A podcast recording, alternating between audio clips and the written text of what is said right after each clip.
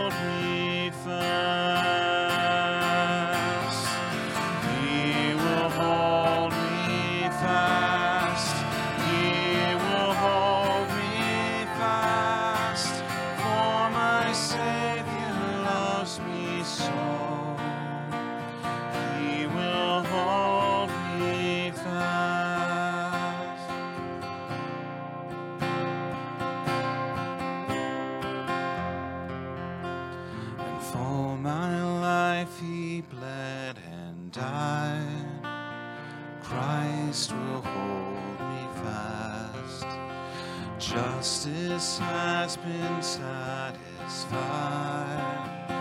He will hold me.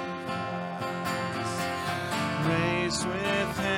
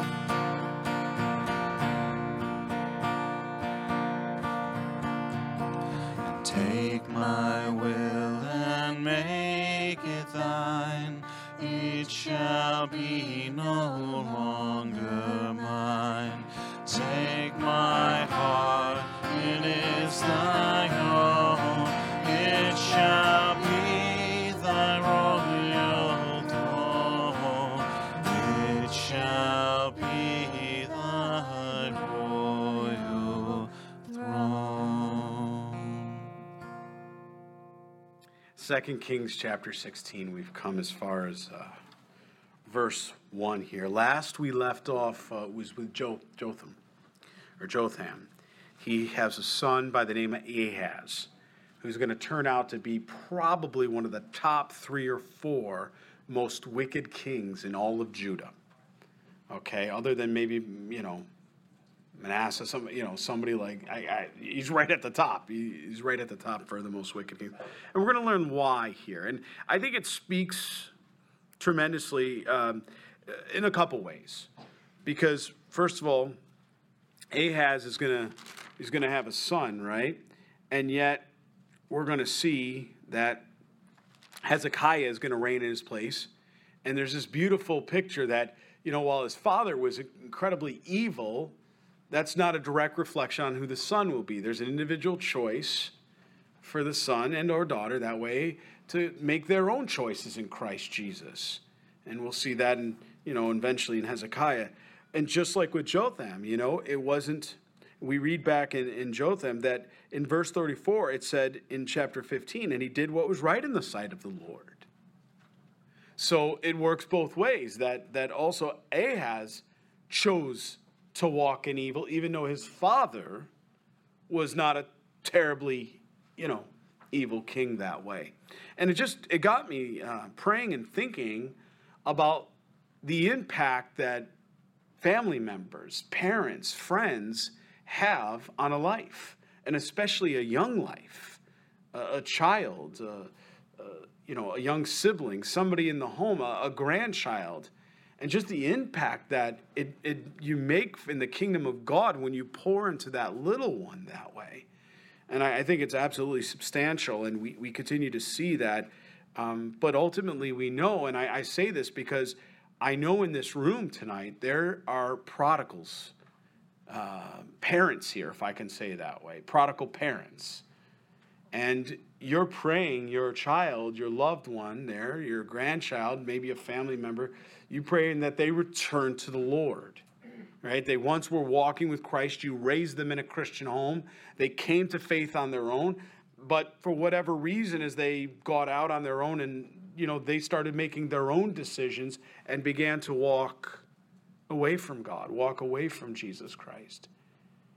And we continuously pray. As a matter of fact, when we get together at the East Coast Pastors Conference, pastors certainly aren't exempt from this. As a matter of fact, when we're at the East Coast Pastors Conference, it's really 1,600 pastors or more from all around the country.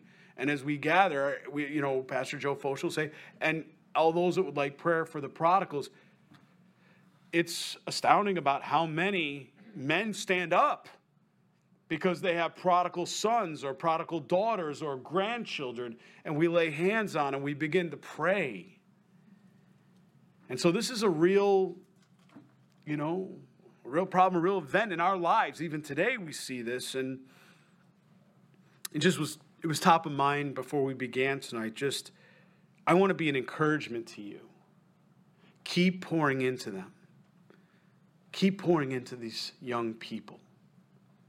They need you. And I don't care, young people can be 50. You don't ever give up. Jesus isn't done. Amen.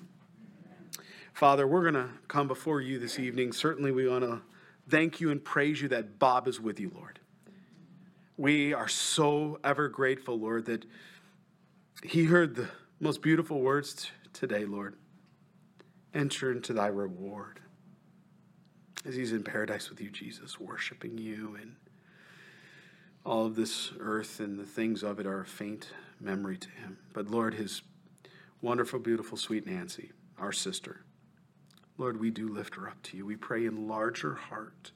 Jesus, occupy more of it because there's nothing and no one, Lord, other than you that can ever fill that part of her heart and the loss that she's experienced experiencing for you, Lord.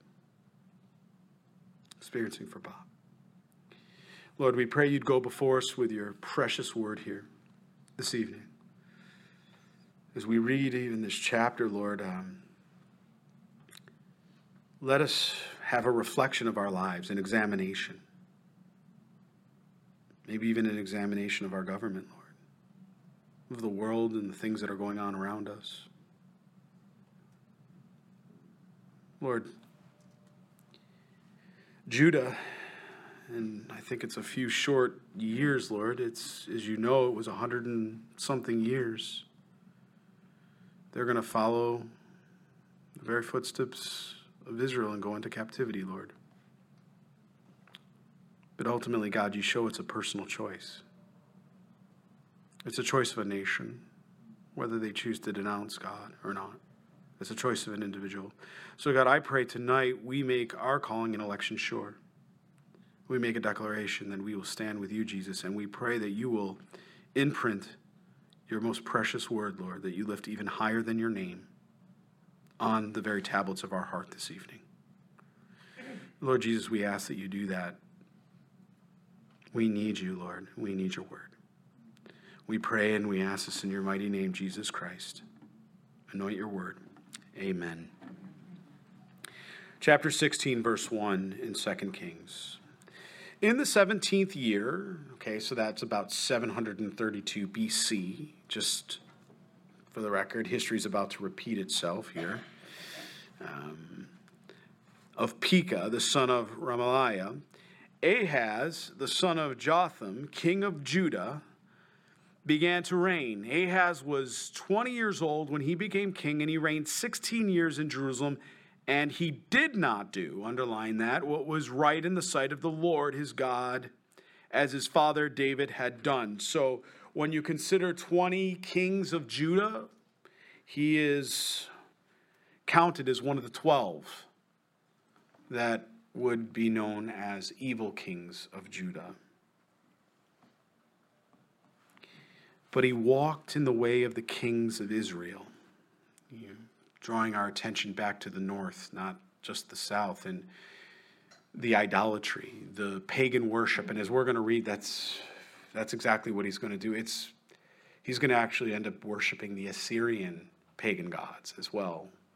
The very his very cousins that are going to get brought into captivity, he, they're going to, he's going to end up worshiping their God. Indeed, he made his son pass through the fire. According to the abominations of the nations, whom the Lord has cast out before the children of Israel. Please pay attention to that. He's very clear here. It's an abomination for child sacrifice. Murdering children is an abomination to the Lord. That's what we read here. And he sacrificed and burned incense, which is telling us it's also Baal worship or Baal worship, on the high place and on the hills under every green tree. Every green tree. Do you know how many trees there are in the south of Judah? Every green tree this man is going, and he's practicing this idolatry directly, the stench had to just lift right up to the throne room of heaven. After Judah, David, the Davidic covenant, the messianic line that's supposed to come through, that will come through this very tribe, the promises that God has given to this nation. And he's turning and, and walking, not just compromising, but vehemently walking against God and, and almost shoving it in his face. I mean, this is this is a this is brazen. That, that word means it's, it's foolishly bold. That's what he's doing here. He's worshiping nature. He's worshiping the, the creation, not the creator.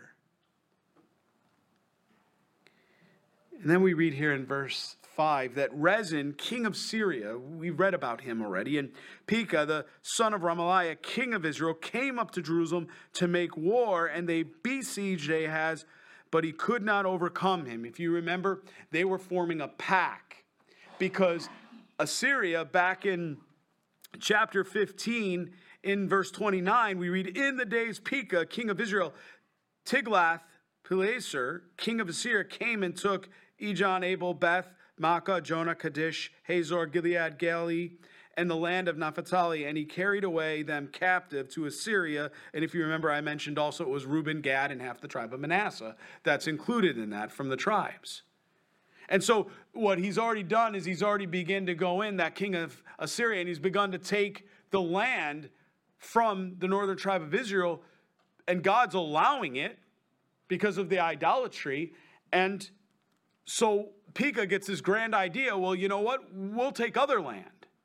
Let's go down to Judah and we'll take their land. And that's how we'll occupy.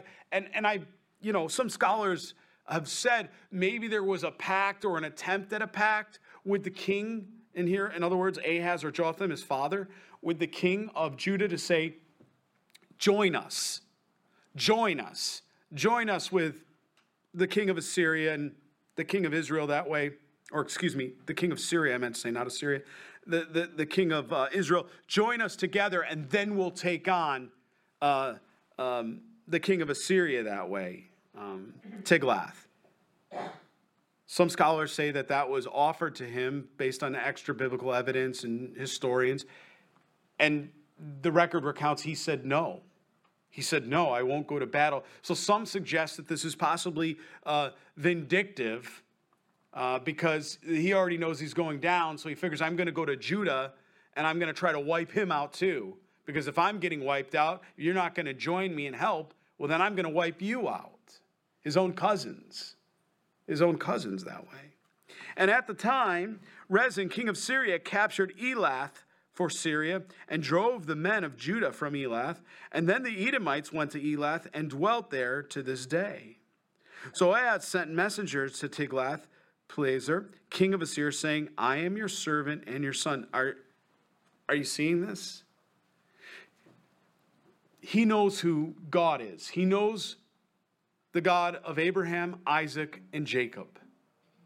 He doesn't run to the, to the Lord to ask for help. I mean, let us go back just how many books to the time of the judges where at least in the book of judges when they were all doing right well, well, you know what was right in their own eyes they would turn around and what would they do? They would sin they would get in trouble god would bring judgment and then they would run to god and say lord forgive me. They would repent and say god restore us. God would out of grace and mercy and then they would rinse and repeat this has gone so far and so long because of the pagan worship and the idolatry that's been going on, not only in the north, but also now we see in Judah. And it's gotten so bad that they're not even running to God anymore. When they're about to be conquered, when they're about to, you know, be destroyed by their own kinsmen, that way their cousins or even another foreign country like Syria, they're not even reaching out to God and saying, God, help, we've, we blew it, we, we messed up. It just shows you how far they've come, how far they've come from the Lord. He says, I'm your servant. You, you understand what he's saying there? You're my master. Who, who's, our, who's the only one that should ever be our master? Uh, the Lord, Jesus Christ. There's no other man that should ever be our master. He is willingly pledging his soul to this man. Because he trusts more in what he can see and the strength of a man's army than he does in the living God. He forgets who delivered Egypt from their captivity in the beginning. It was God. God is a deliverer. That's what he does. That's what he does. But he runs to this man to solve his problems, to fix things. He says, Come up and save me from the hand of the king of Syria and from the hand of the king of Israel,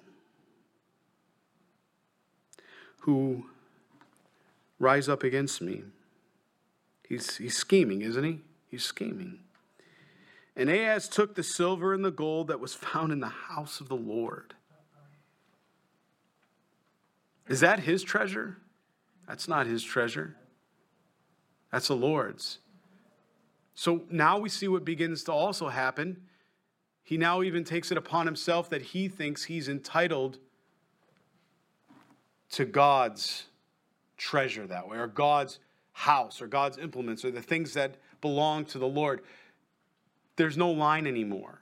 You know, it's where's the line in the sand? There is no line. He's just blown through all of the stop signs and the warnings and the yield and the stop, wait. He's now literally going into the house of God and ransacking it so that he can create basically money to pay off this Assyrian king. Didn't God already protect Ahaz? Because we read that Rezin, the king of Syria, and Pekah, the son of Remaliah, king of Israel, came up against Jerusalem to make war. We read about that in verse 5, right? And they besieged it. but Ahaz, right? But they couldn't do what? Overcome it. So already we read that God was able to protect them and provide for them and care for them. It wasn't like they're like, Lord, I can't hear you.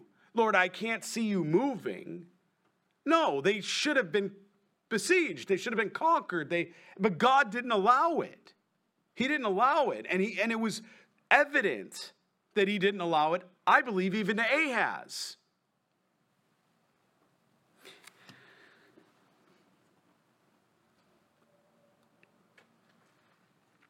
So he takes the silver and the gold that was found in the house of the Lord and the treasuries of the king's house, and he sent it as a present to the king of Assyria. So the king of Assyria heeded him, for the king of Assyria went up against Damascus and took it, carried its people captive to Kir, and killed Rezin.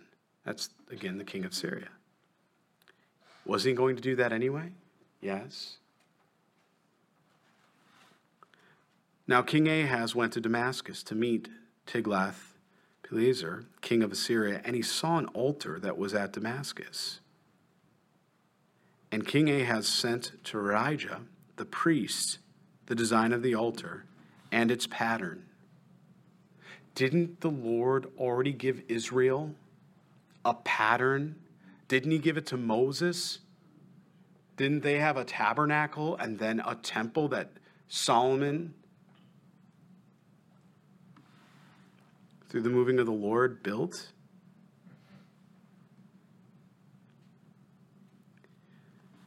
I mean, this isn't good. Not only is he looking to the world to solve his military issues and, you know, but now he's willing to look to his God or his pagan God. He literally walks in and he sees this this altar that way, right? I mean, let the video run. He sees an altar. He's looking around Damascus. Look at that. He says, We need one of those.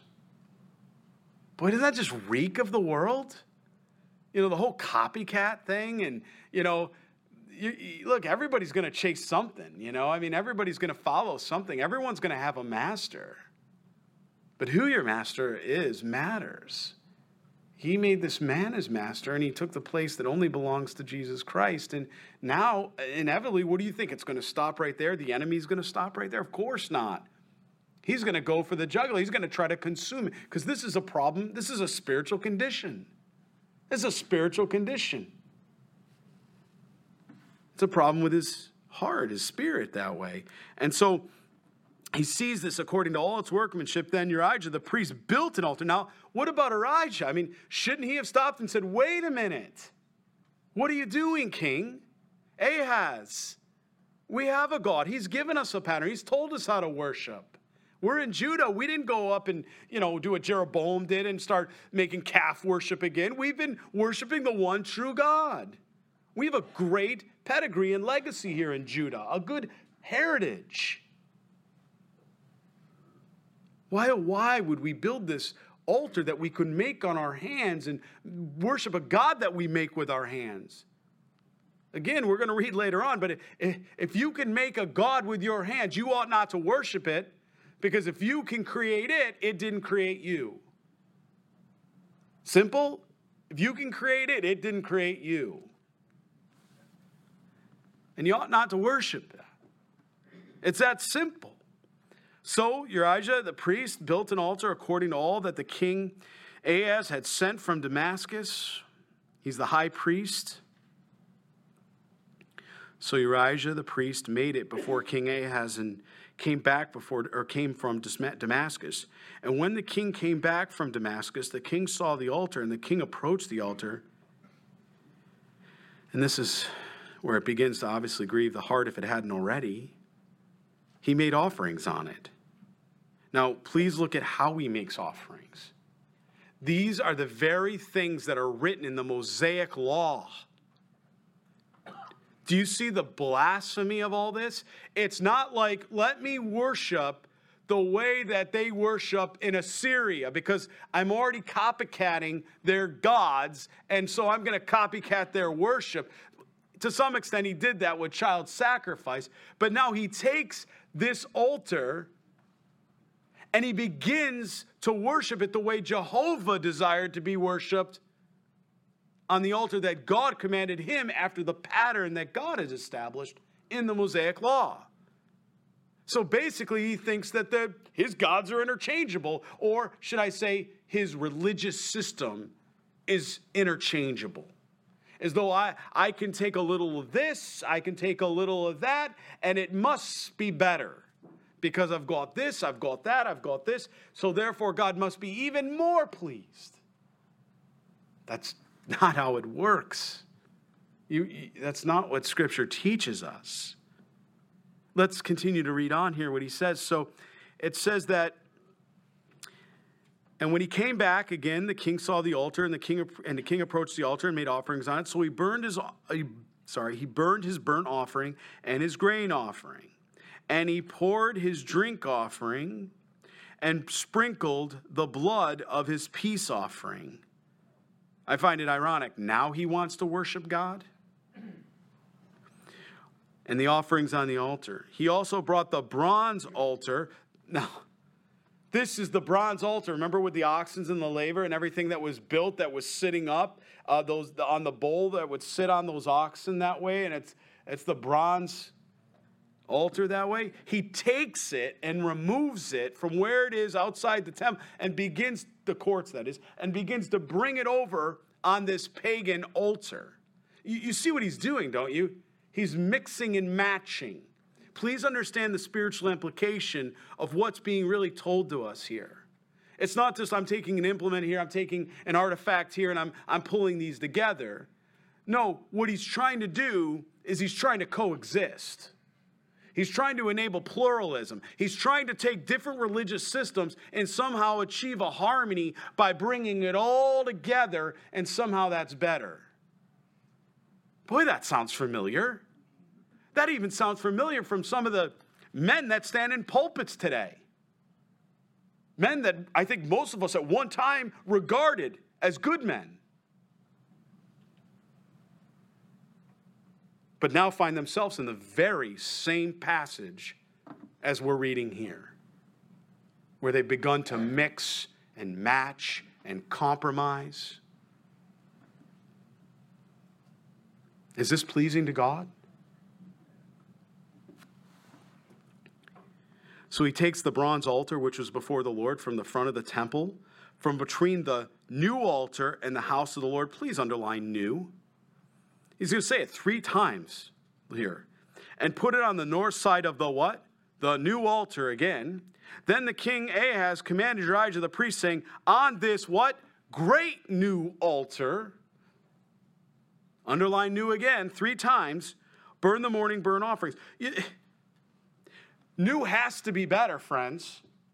New has to be better, right? I mean, that's that's what's can I say it this way? Sexy in Christianity today? New's better. New's got to be better. I mean, let's do something new. Let's let's spice it up. Because people well they're they're bored. You mean we keep reading the Bible. That's all we do. We just read the Bible. We read the, There's nothing new. We just keep reading the Bible. And when we get bored of the Bible, we turn on the news. We bring that into the Paul. We do all. We just keep going. We got to spice it up. Keep them engaged because you know, after all, the data is saying that attention spans are getting shorter and shorter. So we cater to it. And so by doing, we have a biblical. I'll say that right. We have a biblical illiterate generation of Christians. Of Christians. Because of this great new altar. Because this great new worship. Because this great new reset. Because of this great new compromise. How many men and women have bought into this? Because from the pulpit, they've been lied to right from the pit of hell.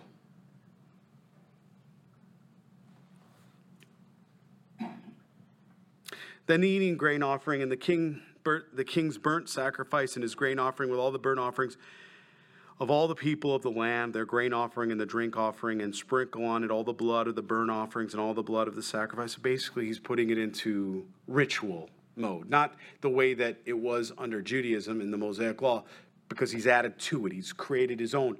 And then he said, rinse and repeat, because obviously that's going to appease someone somewhere.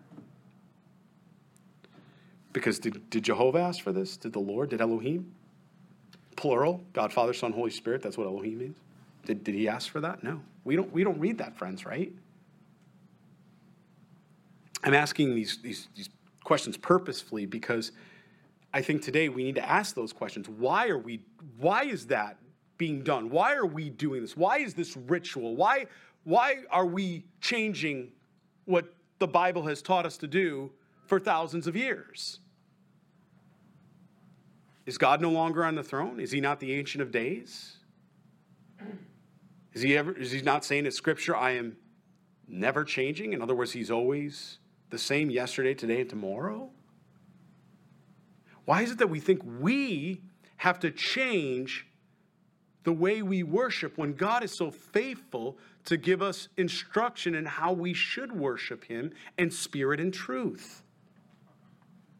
I, I love that God didn't, you know, leave it up to, you know, what I think is a good idea or, or another man or a woman thinks is a good idea. But he made it so simple. Worship me with all your heart, mind, soul, and strength.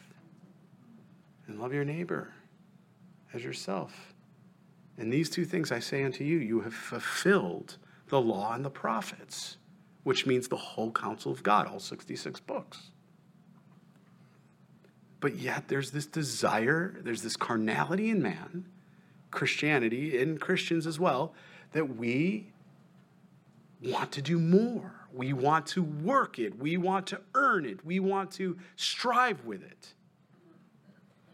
And again, it's quite honestly a lie from the pit of hell and a distraction because all Jesus wants us to do is honor his commandments and statutes, love him, and enter into the peace by putting on his yoke and walking that out and enjoying the relationship we have with Jesus because of his sacrifice on the cross, because of the work he's done, because of the love he has for you and I, and that he's bestowed upon each other, one for another. It's beautiful. Jesus did it perfectly. Can we all say that? He did it perfectly. There's nothing more that needs to be added to make it complete. It is perfect by the very essence of his spilled blood that fulfilled the covenant and ratified it. And the bronze altar shall be for me to inquire by. What spirits are you talking to, man? Thus did Urijah the priest, according to all that King Ahaz commanded. This is a problem. You know, when it's something I'm, I'm, becoming more and more clear as I look at other nations and countries around us, Canada, other, you know, I can, I can go on and on. I'll just put, leave it there. I'll just lay it down hot there. When I look at these things, when the church goes, so does the nation. When the church goes, so does the nation. When the word of God is no longer being taught, people can be taught anything and be brainwashed to believe anything.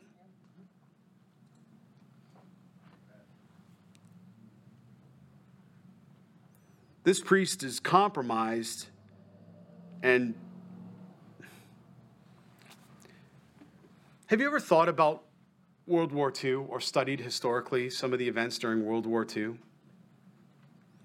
Have you ever thought about the churches in Germany? Do you know one of, one of the largest regrets from so many in the pulpits in Germany when Hitler you know, fascism, socialism, and then obviously a form of communism. When he was doing the things he had begun to do, extermination of the Jews and all that, why didn't we stand up and say something? These are God's chosen people. Why did we stand and just indifferent? I've thought about that. You know, I think about that in our nation, in our country. I'm sure you think about that. Not to be indifferent. I'm praying about that. Because again, when the church goes, so does the nation.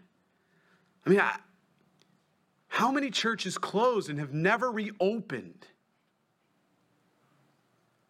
because of the pandemic and COVID and all the things that have happened?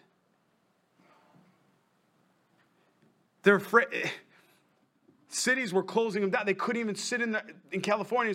They couldn't even sit. They were getting fined sitting in their cars with their windows rolled up with masks on in their own cars with nobody else in there.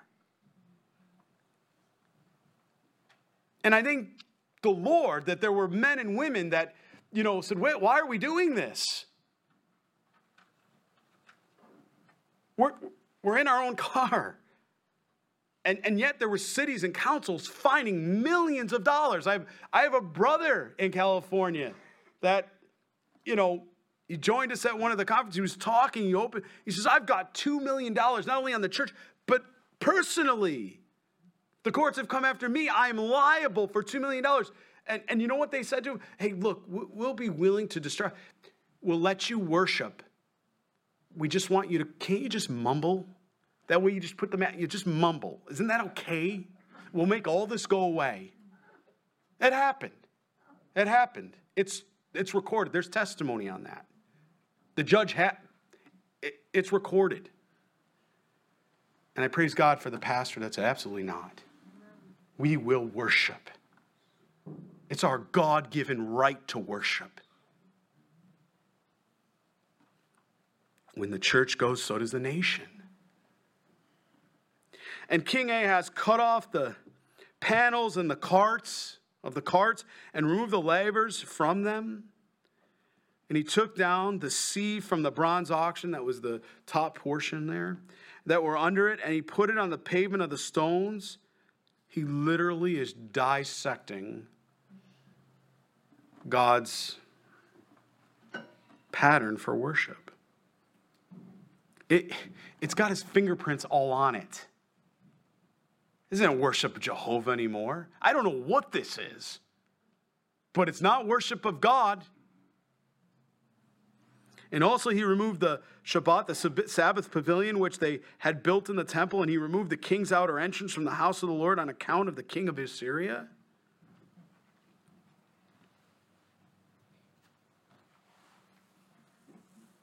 Now, the rest of the acts of Ahaz which he did, are they not written in the book of the Chronicles of the kings of Judah? What, what was Ahaz's sin here? Trusting in man, not in God. And what do we learn from that? That leads to false worship. Right? You, you, with me? You see that? Trusting in man and not in God. Trusting in man and not in the Word of God. Trusting in man and his wisdom leads to false worship and idolatry, walking away from God, which then leads to pluralism or some type of chocolate mashed potato pie of some kind that gets mixed and matched. And that's exactly what pluralism does. Some of you are like, chocolate, what? All right, I didn't mean to wreck it for you. Pluralism. Every time I see those coexist bumper stickers, I, I want to lovingly say, Can you pull over? Can we just have five minutes together, please? Let me explain what you're really asking for. And then tell me, let me bring you to Second Kings here, chapter 16. Is this really what you want? I really believe they would say, I, I have no idea. No. No. So Ahab rested with his fathers and was buried with his fathers in the city of David. And then his godly son is born, right? Even under the influence of an evil father, which teaches us its choice. Then Hezekiah, the son, raised in his place. Now we'll go back to the north here in chapter 17. Again, right around 732 BC. 721 BC is when they go into captivity, okay? This is literally the last king of Israel that we're reading about right here, okay? In the 12th year of Ahaz, king of Judah, Hoshea, the son of Elah, became king of Israel in Samaria, and he reigned nine years. And he did evil in the sight of the Lord, but not as the king of Israel, who was before him. Whoa, whoa, whoa. Well, that's different. That's not what we're used to reading. What happened? And like his, you know, Jeroboam, the son of Nebat, right? What, what happened? Oh, no. No, we're past that now. This is, remember, this has already begun to spin. This has already picked up speed. Eh, This, they're right about to go into captivity. The significance of this, we're going to talk about the dating here and the progression of time that this has occurred. It is striking. It is absolutely striking when I go through this. When you look at what we're going to read here and how quickly it happened, and then also how many times, just think about as we were going through in our study, how many times did God intervene and say, stop?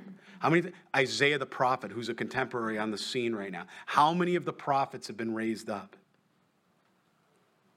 He did evil in the sight of the Lord, but not as the king of Israel who were before him, right? No, he, he does it different. Shalman- Shalmaneser, king of Assyria, came up against him, and Hoshea became his vassal. You know what a vassal is? It's, it's think of a hub and then think of the spokes. The way Assyria worked is it used a hub spoke model for basically conquering the nations. They would come in first and they would begin to conquer and put pressure and, and dominate so that you clearly knew who was threatening you and or in charge. The next thing they would do is they would then begin to take those people and if they were compliant, they would begin to pay a tax for that enjoyment of being a, a vassal or a, a spoke of the big hub there of the mothership, right? So you'd send money back and and okay, we'll keep you there right now because you're serving our need and you're enriching us. And so enriching us, what are you doing to yourself? What are you doing to yourself? You're running up your national debt while other countries are getting richer and your resources are dwindling while other countries are selling and exporting their resources. Does that sound familiar? Just checking. So, um, so what we see here, and this is important, is is he makes them a vassal, and then what is going to happen thereafter, and what Assyria did, is then they would take and they would begin to take large groups of people and they would move them out and send people from other nations and move them in. It was kind of like a musical chairs of nations. We'll move you in, we'll move you out. And in so doing, they created instability. They basically removed the roots. Because if there wasn't roots, people were less likely to uprise and come against the mothership that way or the influence of that nation.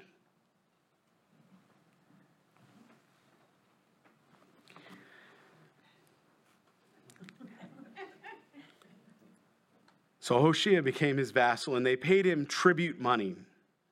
And the king of Assyria uncovered a conspiracy by Hoshea, for he had sent messengers to So, that's the name, king of Egypt, and brought no tribute to the king of Assyria, as he had done year by year. So what had happened is, we now see that there is a new king of Assyria that's coming on the scene. Remember, verse 3 Shalmaneser is a different king. So what happened here is he thought, well, you know what Hoshea is saying?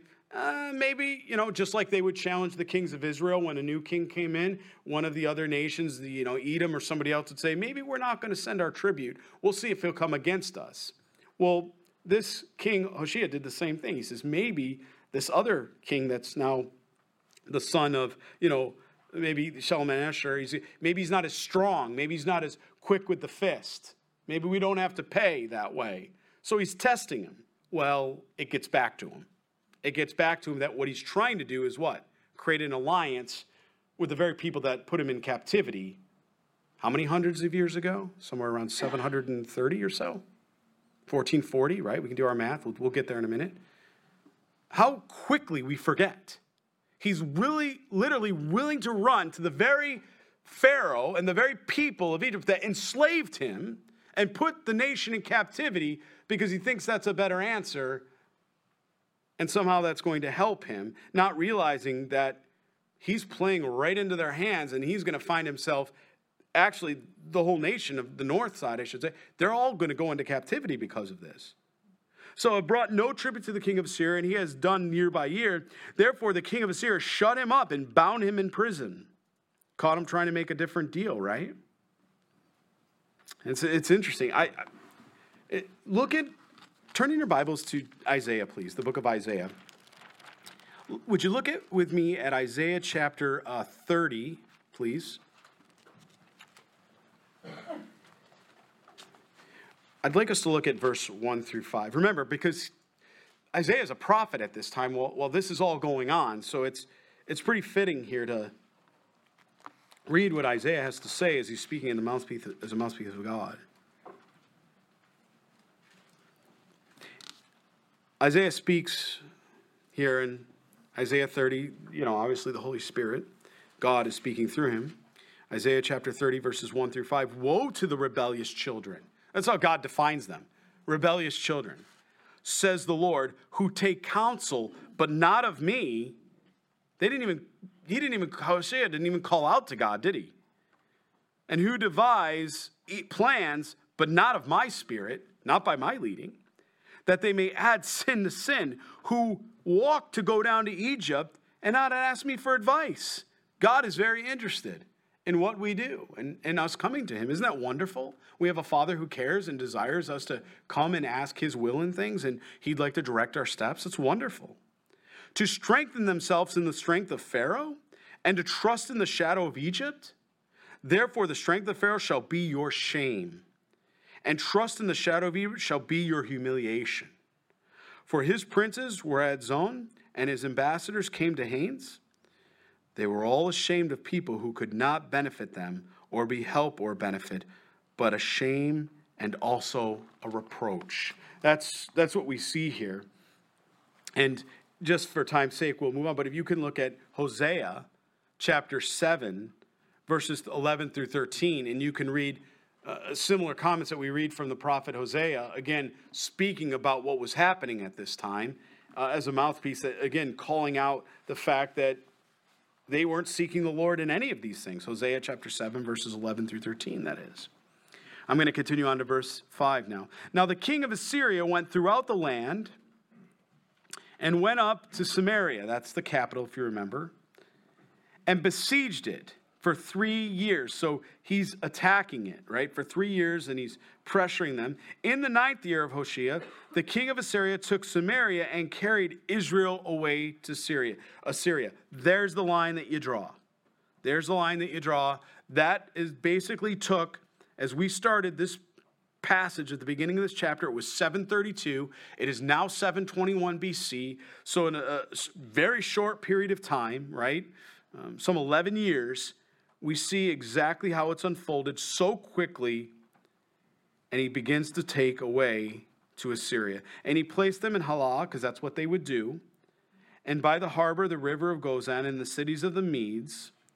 And now we get the reason. He gives us three specific reasons. God is telling us why he did this to the north, why he did this to the nation of Israel.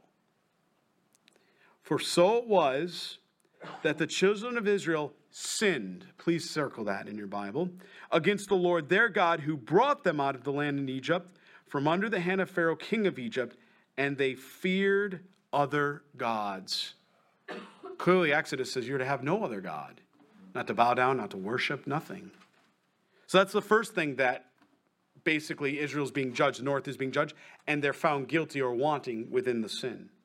The second thing and had walked in the statutes of the nations whom the Lord had cast out before the children of Israel and of the kings of Israel, which they had made.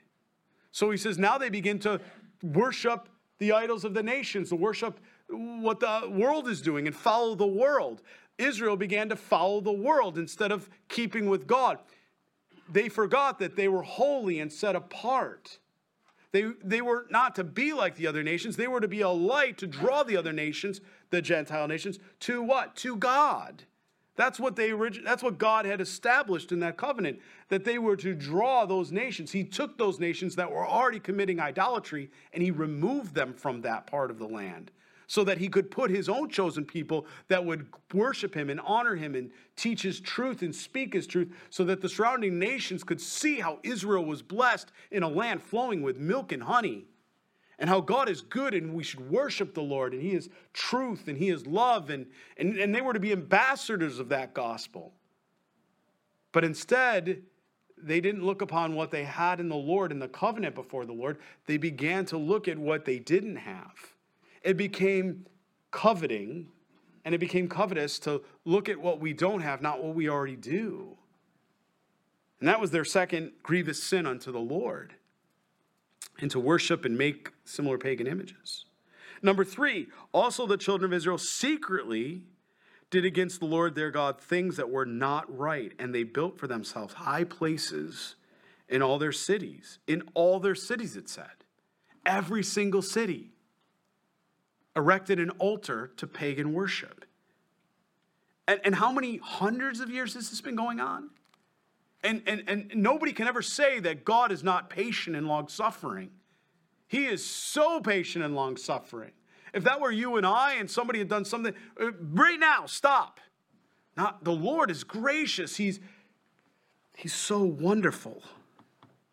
He goes on to say, from watchtower to fortified city. They were setting up these watchtowers everywhere, trusting in their military, trusting in their abilities.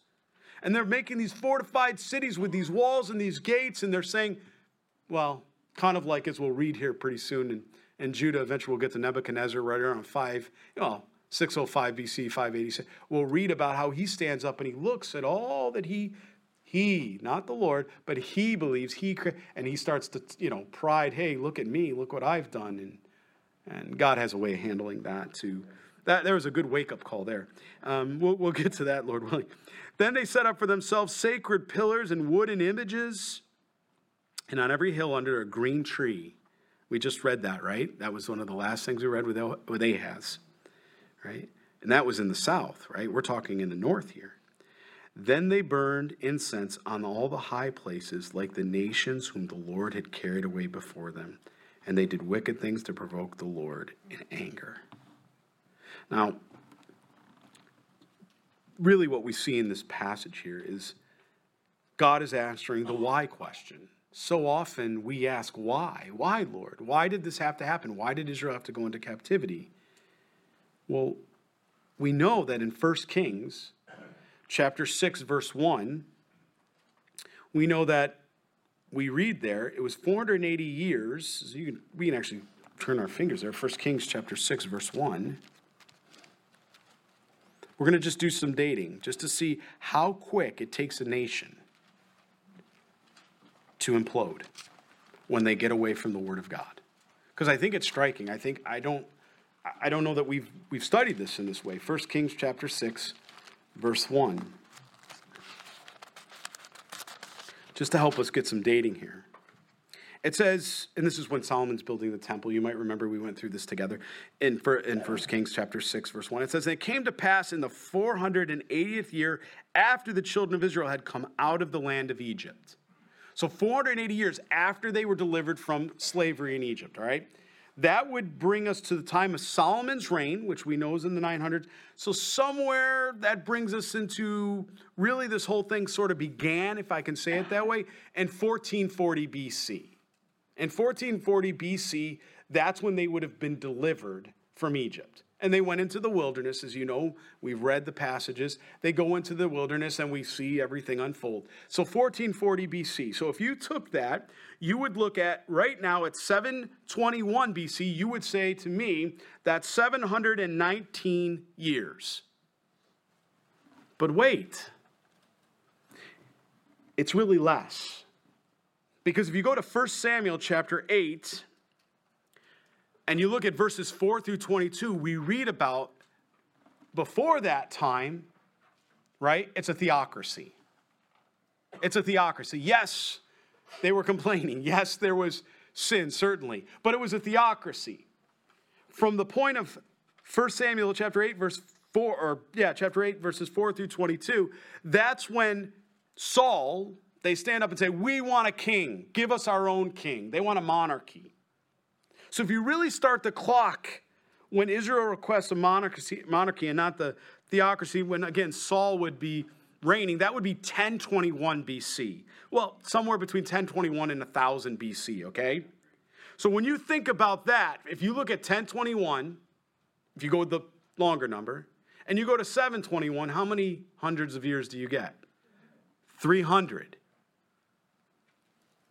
300 years. And 300 or less years. Look what they've done because they've turned away from God. They cease to be the northern tribes in Israel. Reuben, Gad, and half the tribe of Manasseh has already been eradicated and moved. They've thrown away the promises of God. They've thrown away the covenant of God. They've thrown away the word of God. They didn't follow his commandments and statutes. And in 300 or less years, it unraveled so quickly that they literally imploded upon themselves. And they find themselves what?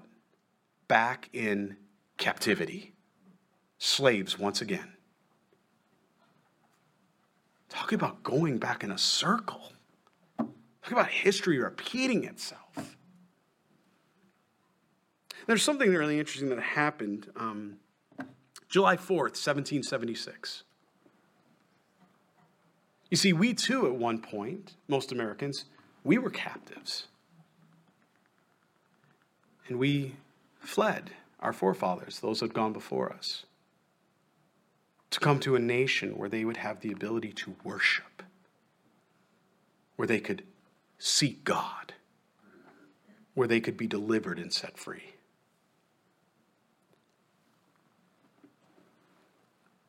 I've been thinking about that. You know, 245 years ago this year. That number just kept ringing in my head 245 years ago. I know we're not Israel. But boy, oh boy, there's some similarities. There really is. As a nation, we started so well with God's commandments, statutes, and judgments, just like Israel when they were delivered from Egypt. They began to practice, they began to do things that were right in their own eyes. God was long suffering because there was still a theocracy and He was bringing them through that. And then they came to the point of where they wanted to rule themselves. And they elected a man by the name of Saul because they chose him and said, Saul, you'll be a good leader. And Saul was anything but a good leader. And because of that choice, that monarchy was established. And as I've mentioned already, it began to spiral faster and faster because they got to the point of where they knew more than God. They stopped seeking God. And even when they got into trouble, they stopped calling out to God and repenting and running to God. Instead, they ran to other nations, they ran to other people, and they began to ask them for help and them for strength. They begin to build big armies and fortresses and watchtowers. Nobody can destroy us. We're the greatest superpower in the world. You know, I'm praying for this country.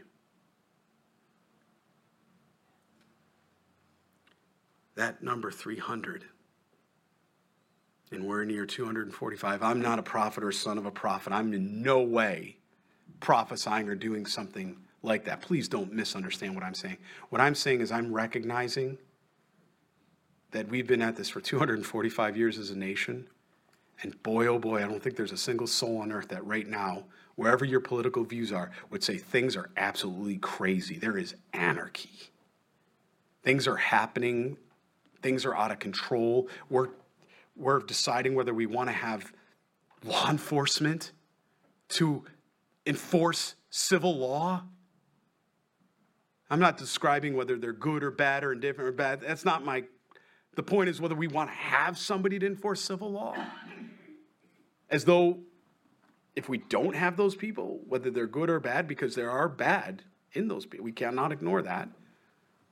But without any, any, anybody to enforce civil law, there's what? Anarchy.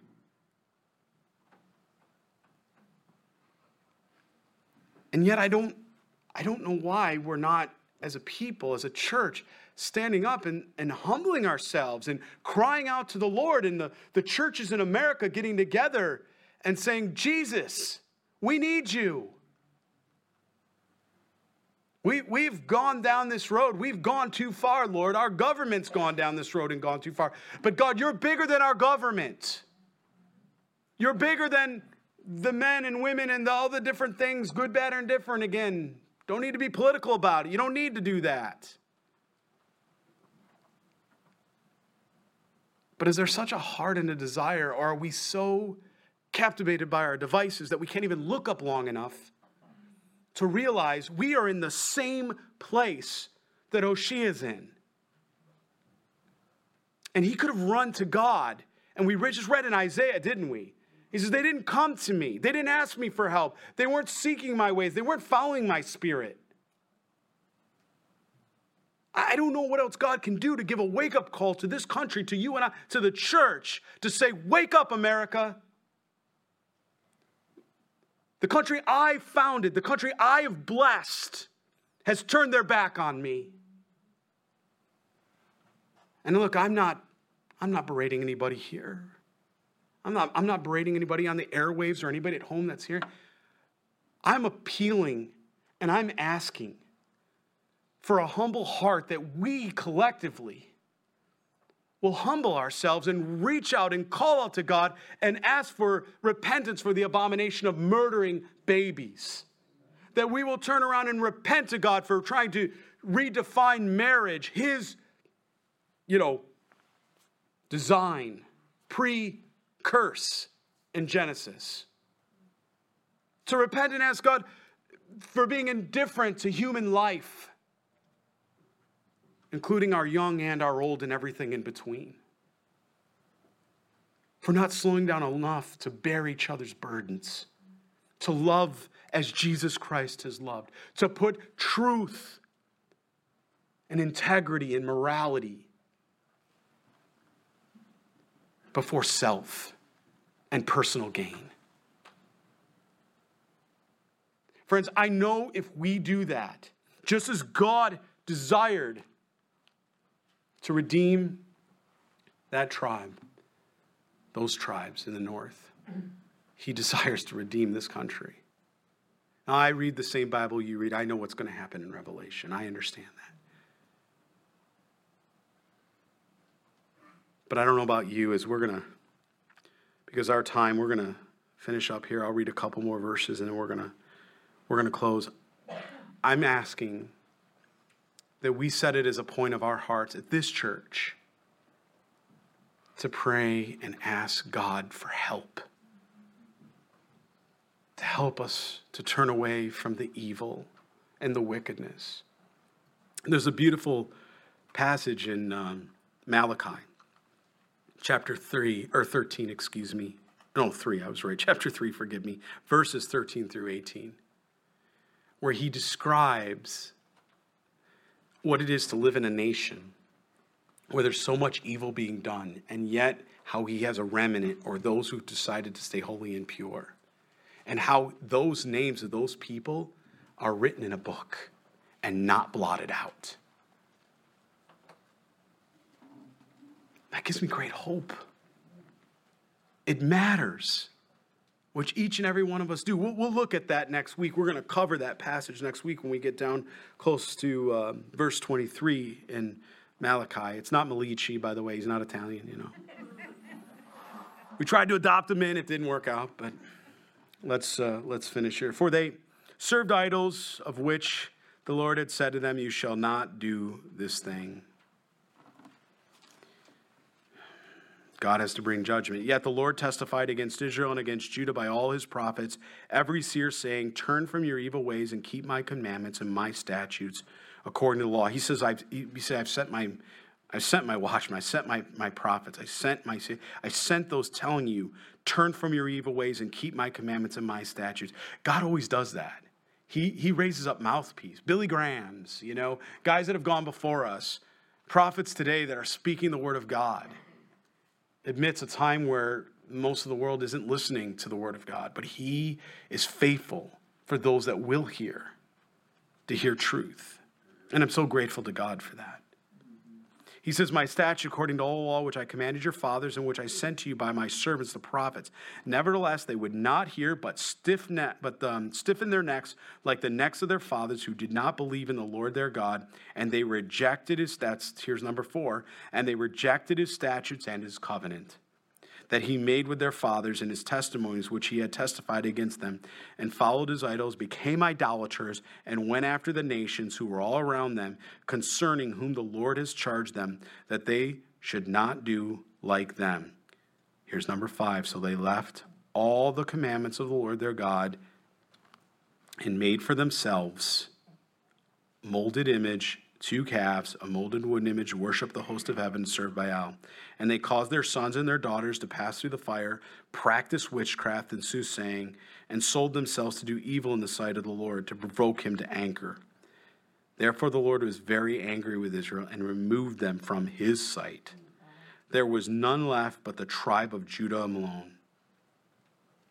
And also Judah did not keep the commandments of the Lord their God, but walked in the statutes of Israel, which they made, and the Lord rejected all the descendants of Israel, afflicted them, and delivered them into the hand of plunderers until he had cast them from his sight.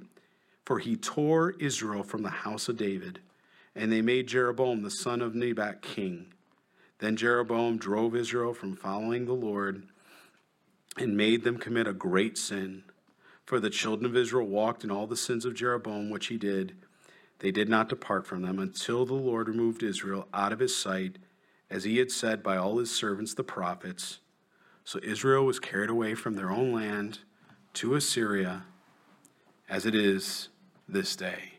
Well, you know what? Since we're there, let's turn to Malachi, chapter 3, verse 13. And this is where we're going to close. So go to the book of Matthew and go one book back. Malachi.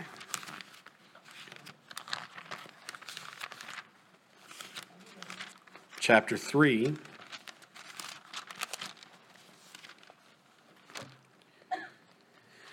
We're going to look at verses 13 through 18.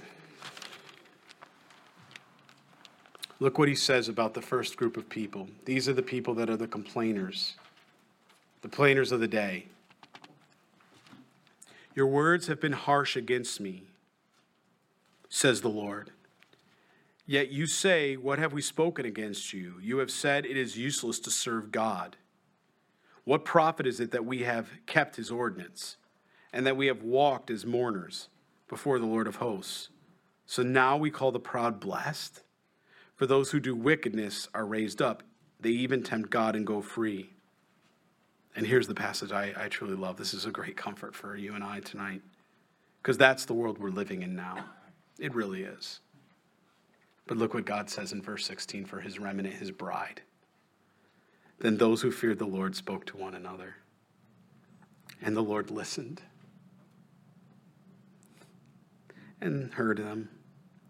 So a book of remembrance was written before him for those who fear the Lord and who meditate on his name. Those who fear the Lord and meditate on his name, they shall be mine, says the Lord of hosts on that day that I make them my jewels. And I will spare them as a man spares his own son who serves him. Then you shall again discern between the righteous and the wicked, between the one who serves God and the one who does not serve him. Is that not an amazing passage for you and I today? Saying that he keeps his remnant he keeps his bride during even the most evil and wicked times. He preserves his bride. And he refers to us as his jewels. We're his jewels. I love that. It's a comforting passage. God is watching, he judges righteously. But when a nation turns away from God, God will be a faithful judge. Would you stand? We're going to pray.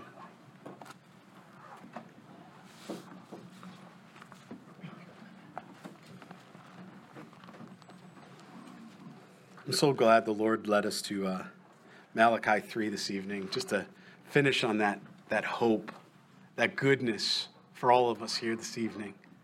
It's that good word. Father, we just thank you, um, Lord. We thank you for your holiness.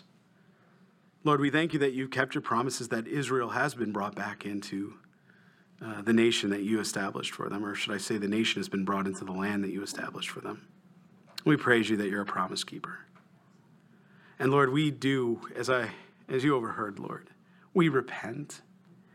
Please, God, forgive us for our wickedness, our idolatry, the things that we have done in this nation, Lord.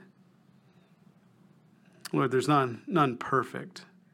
But God, as we gather here humbly in you and washed by your blood, we just want to ask for repentance for the sins of the nation, for our sins, Lord. And God, Jesus, that you would be glorified by the gathering of your people that are speaking of your name and rejoicing in who you are, Jesus, and worshiping and praising you as King without compromising and worshiping a, a pagan idol while calling upon your name, Lord. There's no room for that. Jesus. You're not in the timeshare business. So, God, receive all of our hearts tonight. Receive all of our praise, Lord Jesus Christ.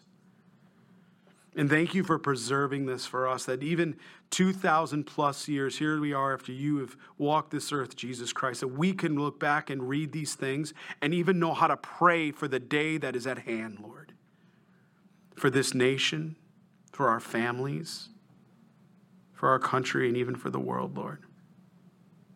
God, may you be glorified in all that we do, and may we be written in the good deeds of that book, Lord, that you describe. Not just the book of salvation. We know we're in the book of the Lamb of Life, but Lord, the things we do, may they be treasures heaped up to you, Jesus.